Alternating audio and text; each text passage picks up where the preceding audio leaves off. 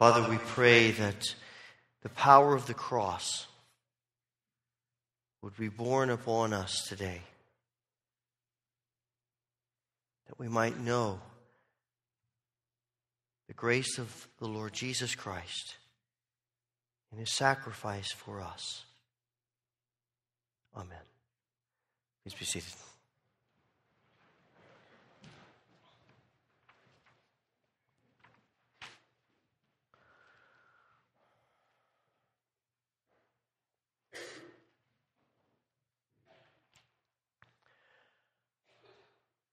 Life is filled with a lot of pain.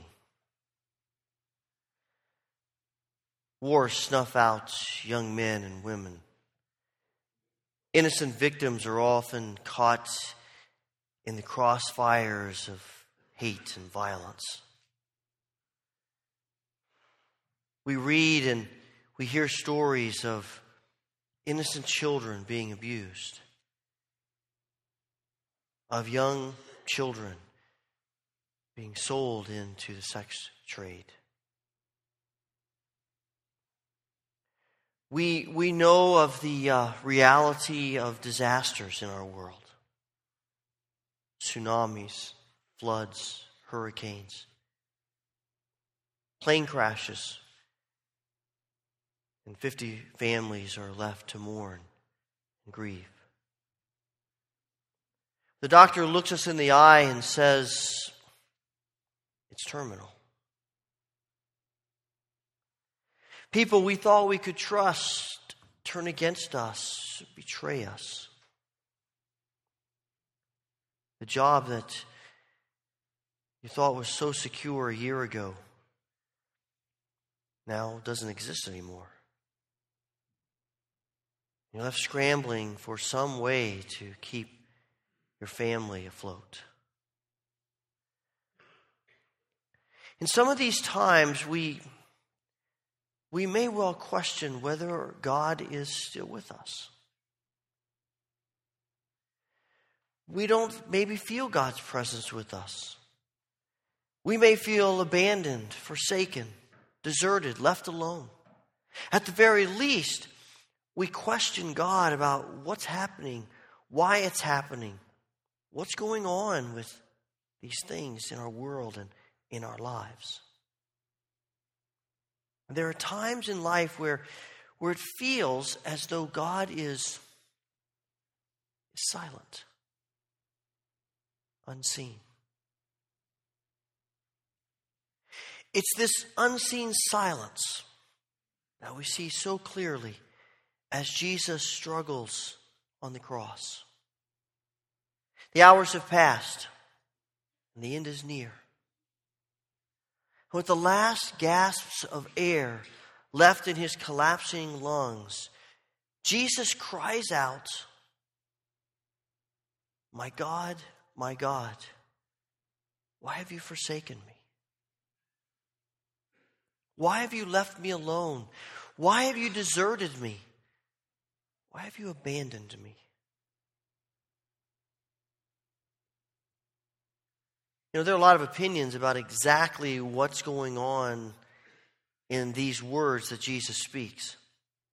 And we certainly don't have time to get into all the theories. There have been books written about this. But I'm convinced that as Jesus takes upon himself the sin of the world, that he truly feels abandoned by God. You know the feeling when you've done something that you know is wrong. And then all of a sudden, the reality of that hits you. The reality of what you've done and the consequences of that just sort of wash over you in surging waves. And all of a sudden, you are overwhelmed with guilt and shame and remorse about what you've done and consequences of it. We, we know that feeling. Jesus has never known that feeling. Jesus has never disappointed his heavenly Father. Jesus has never disobeyed his heavenly Father. Jesus has never made a selfish, self centered decision in his life. But now, as he hangs on the cross, he comes full force with the reason he came into the world in the first place to take upon himself the sins of the world.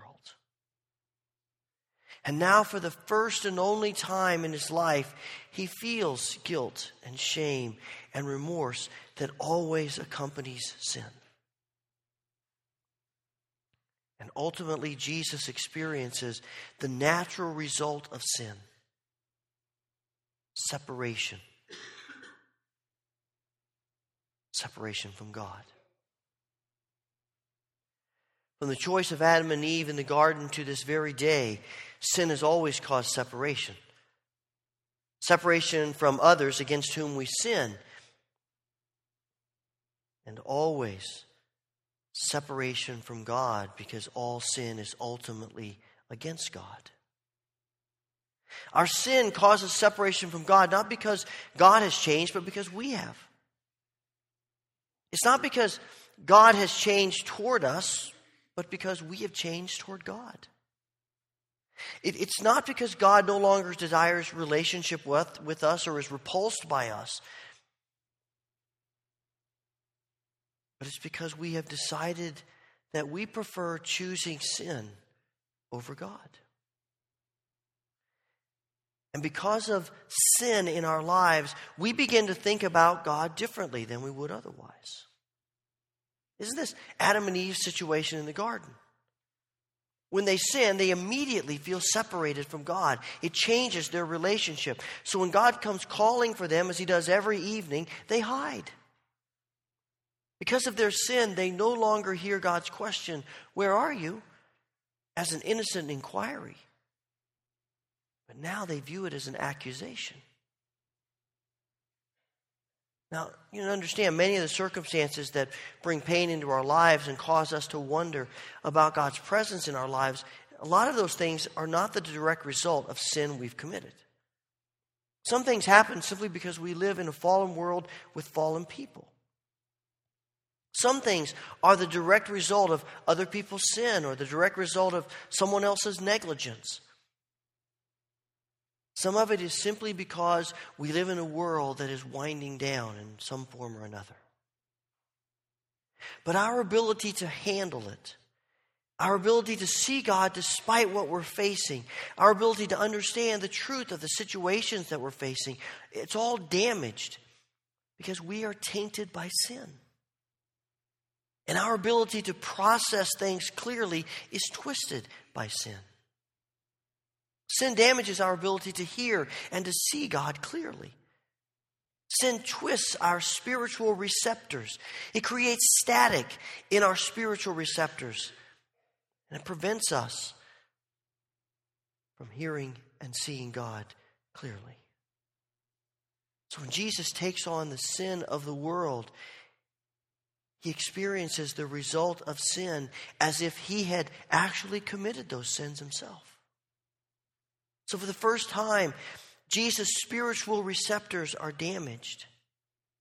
And the Father keeps, keeps whispering, I love you, I'm with you. But it's hard for Jesus to hear. He cries out, My God, my God, why have you abandoned me, forsaken me, deserted me, left me alone? You'll notice that after Jesus cries out, verse 35 says that some of the people standing nearby, probably representatives of the religious leaders, think that Jesus is calling Elijah. It's important to understand that, that the Jews see Elijah as the deliverer. Even to this day, when the Seder is celebrated, there's an empty chair at the table, there's an open door in the room in anticipation of Elijah's return and his rescue. And the people standing around the cross think that Jesus is asking for help. And when we're in distress, help me, God, it's one of the most basic prayers we can pray. Help me, God, is a prayer that we sometimes need to pray. But if help me, God, is our primary prayer, then perhaps it reveals a, a shallow image of God who is who comes only and is in our lives only to rescue us from problems. That prayer implies, God, I want you to do what I need you to do, and I'd really like for you to do it now. But the prayer, my God, my God, why have you forsaken me, is a prayer of honesty that sees God not so much as a cosmic rescuer who removes difficulties and troubles from our lives, but as one with whom we have intimate relationship. So intimate, we can be honest. We can be honest. There's a level of spiritual maturity that moves us from help me, God, to why have you abandoned me, God? You really can't, you can't ask about abandonment if you haven't experienced His presence before. And we will not feel comfortable questioning God honestly unless we have some level of experience in relationship in knowing God intimately. Why have you deserted me, God? Is a prayer of confidence that God isn't going to condemn us for being honest. And in fact, often this honest prayer is the prayer that leads us into the deeper things of God. Sometimes all we can pray is, God, help me. Sometimes that's, that's the most adequate thing we can do. But eventually, we need to keep moving out of that prayer, that most basic prayer, to a deeper prayer that reveals our intimacy relationship with God. The one with whom we can be brutally honest, and the one upon whom we can ultimately place our trust to be and to do what is good and right and just. If Jesus, at this lowest moment of his life, is honest with God, surely shouldn't we be as well? It's often in this sense of honesty that we are finally open to receive and to hear the truth that God needs to say to us and what God needs to do in us. In her book, God's Welcome, Amy Oden tells of a man named Doug who was diagnosed with stage three cancer. And he felt betrayed by God. Doug had worked hard to live a life pleasing to God. He went to church. He served as a deacon. He volunteered in the local soup kitchen. He prayed regularly. He tried to follow the scriptures. He did, he did the right things. But in the back of his mind was always this thought wouldn't his obedience be rewarded with blessing? And now he was thinking, what sort of God was this who allowed his faithful servant to get cancer? Doug thought he'd been doing the right thing, living his life the right way. And now he was beginning to think that maybe God doesn't play fair. But the first couple of weeks, he was too confused and stunned really to talk about it. But as the days and weeks progressed, his emotions began to well up inside of him more and more. And finally, one day, he just exploded, and he really let God have it. He was a bit surprised at himself. And he realized in that moment that actually his outburst had probably been his most honest conversation with God that he'd ever had. And that honest conversation with God started him down the road of a whole new relationship with God. As he moved through the treatment, he had to let go of much of what he thought he believed about God. That God made good people's lives easy and only brought hardship to bad people.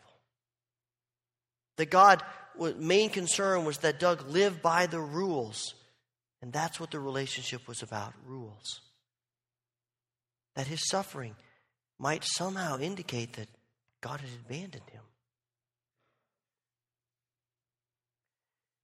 Doug finally came to the place where he could say that his cancer, in some way, was the doorway to a new life, where he had a new understanding of God and of God's work in his life. He began to discover that, that God loves him not as a cosmic judge who's waiting for us to, to obey rules, but like a father loves a child. All the time, 24 7, not just when the child obeys. He came to know God's presence not just in formal prayer or scripture study, but in the chemo chair, in the doctor's waiting room, in the nausea and the wakeful nights, in the nurses and the support group. And this God was so much more powerful and present than he had ever known. And he was a God who was far more available, who didn't abandon him in his suffering. And he said, in an odd way, the disruption of the cancer had forced him to lose so much of his life, and yet at the same time gain so much of real life. And sometimes it's not until we feel abandoned, until we've experienced the full weight of the consequences of our sin, until we're honest with God about ourselves and about our feelings, we come to realize how much we need God. You know, it wasn't easy for the Father to allow Jesus to endure all of this on the cross this sense of separation, I think it broke the Father's heart. Just as it breaks his heart when we're separated from him. I mean, you think about it, it breaks our heart as parents. Think about my, my children. It breaks my heart to see them struggling and hurting. You remember back to those days when you take your child to the doctor's office to get a shot and they're crying and screaming and asking you to keep that from happening. It's breaking your heart, but you know they need the shot. And so you do it. And you want to take them away, but you know it's not the right thing to do. And if we as human parents feel this way about our children, how much more our perfect Father in heaven? When all the stuff of life causes us to wonder about God, we have to come to realize that the heart of our faith rests in God's promise that He is always with us. Whether we feel it or not, whether we sense it or not. That, that promise has been God's bedrock promise through the ages with all of His people. Moses tells the Israelites, The Lord your God goes with you, He will never leave you nor forsake you. God tells Joshua, As I was with Moses, so I will be with you. I will never leave you nor forsake you. The psalmist writes, Even if my father and mother abandon me, the Lord will hold me close. The Apostle Paul writes to the Romans, If God is for us, who can be against us? He who did not spare his own son, but gave him up for us all, how will he not also, along with him, graciously give us all things? For I am convinced that nothing in all creation will be able to separate us from the love of God that is in Christ Jesus our Lord. It's because of who God is faithful, good, loving that we trust with confidence that even when we're in the difficult times, He is with us. C.S. Lewis once wrote, we trust not because a God exists, we trust because this God exists. So, despite Jesus' cry of despair, in the end, his last words are Father, into your hands I commit my spirit. Father, I place my life into your hands.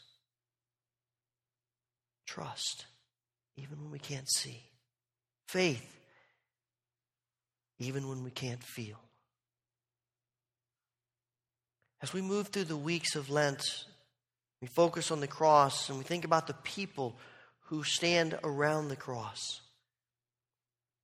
It's imperative that we remember two truths. The first is that in some form or another, because of our commonality as sinful human beings, we are every person present at the cross. Every face that looking at, that's looking at Jesus is in some form you and me. And second, as all of these events unfold, God, the unseen face, is present to redeem us, to help us, to do good in the midst of unbridled evil. If the face of God is absent, nothing else matters. Everything is futile without God. But if God is present at the cross, present at the place where sin reaches its greatest place of pain and destruction, place where grief reaches its deepest hurt and despair, place where injustice reaches its harshest con- convulsion and hopelessness. If God is there, then God is here with us. And in fact, Jesus comes to earth and hangs on the cross. It's the ultimate proof that God is with us. God never promises to eliminate our pain. He never promises that being His child eliminates our pain. But He does promise that through all we endure, He will be with us. And if He is with us, that's enough. It's because God is with us that we are celebrating the Lord's Supper each of the Sundays of Lent. That, that might be something uncommon for you, but Jesus says to do this in remembrance of Him. And during the season of Lent, we want to do everything possible to remember Him. And one of the ancient terms for the Lord's Supper is Eucharist, which means give thanks. And when we come and eat and drink, we're reminded that there is always a reason to give thanks. In a general sense, we give thanks that Jesus has died on the cross in order to redeem us from our sin. And specifically, we give thanks that the cross tells us that God is always with us. And every time we come to this table, it's an act of faith in which we declare that God is good even when we might question, that God is present even when we don't see, that God is at work even when we can't feel. We come and we eat the bread and we drink the cup because even in our darkest moments, even in the most painful experiences, even in our deepest doubts, we come because we believe. We believe that, the, that He who sent His Son to die for our sins then isn't going to abandon us now. The bread and the cup are the witness of God's gracious presence. Please pray with me.